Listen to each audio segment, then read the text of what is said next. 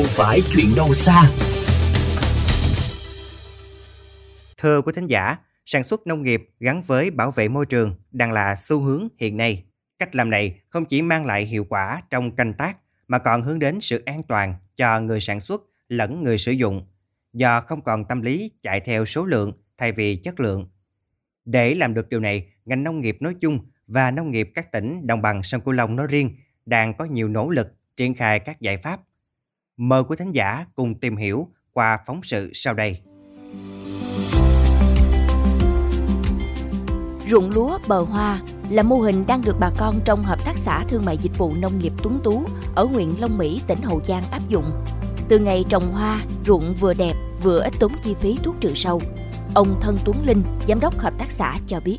Xã định vị thì nó tầm khoảng 4 ờ, kg giống trên ngàn mét vuông là 40 kg trong một hecta. Còn cái xạ à, xạ Lan á là khoảng 10 kg trên một công ờ, ngàn ba công tầm lớn đó nhưng mà riêng cái xạ định vị là nó không đổ ngã luôn mấy cái vụ trước làm á cái dịch bệnh á, thì ờ, nó có giảm hơn do nó có độ thông thoáng Canh tác thân thiện môi trường cũng là câu chuyện của Hợp tác xã Gạo Sạch Tân Long, huyện Vị Thủy, tỉnh Hậu Giang. Ngoài định vị với thương hiệu gạo sạch vị thủy đạt ô cấp 4 sao cấp tỉnh, hợp tác xã còn mạnh dạn ứng dụng cơ giới hóa vào sản xuất. Nói về quyết định táo bạo này, ông Nguyễn Văn Thích, Phó Giám đốc Hợp tác xã chia sẻ. Chúng ta nghèo thì nghèo về tài chính, nghèo tất cả gì nhưng mà chúng ta đừng bao giờ nghèo về cái tư duy đổi mới cái gì cái đổi mới chúng ta chúng ta tiếp cận. Người nông dân á, là hồi nào tới giờ là cái tư duy của họ chưa có thay đổi tại vì họ làm theo cái truyền thống xưa giờ nhưng mà tại vì họ chưa tiếp cận được cái mới mà chúng ta phải đem cái gì cái mới cho người ta thấy được người ta mới tiếp cận được thành ra chính vì chỗ đó hợp tác xã là cái nơi để cho những người đó thấy được cái chuyện mới thay đổi được cái gì đó đem lại cái lợi nhuận gì tiện lợi gì cho cho những người nông dân đó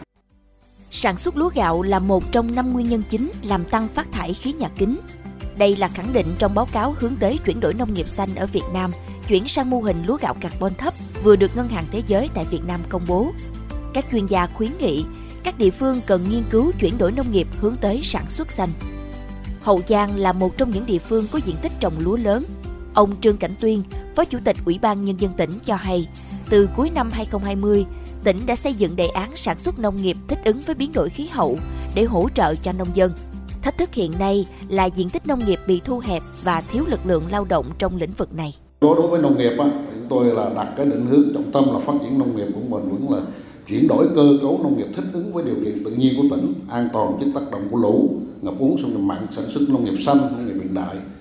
và hướng đến mục tiêu giảm phát thải khí nhà kính. Để mà giảm thải phát thải khí nhà kính thì chúng tôi cũng tiếp tục ưu tiên các giải pháp để cố gắng triển khai thực hiện có hiệu quả cái đề án mà chúng tôi đã ban hành ngay sau khi cái dự án VNSat của ngân hàng thế giới tài trợ kết thúc thì chúng tôi sẽ tiếp tục đẩy mạnh thực hiện cái đề án của tỉnh Hậu Giang trong cái thời gian tới.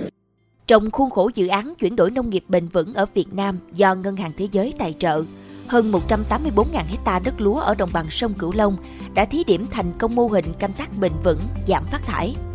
Các thí điểm tại đồng ruộng vùng đồng bằng sông Cửu Long cho thấy, việc sử dụng công nghệ IoT, cảm biến nước đã giúp nông dân tối ưu lượng nước, giảm tới 42% so với phương pháp ngập ruộng lúa thủ công.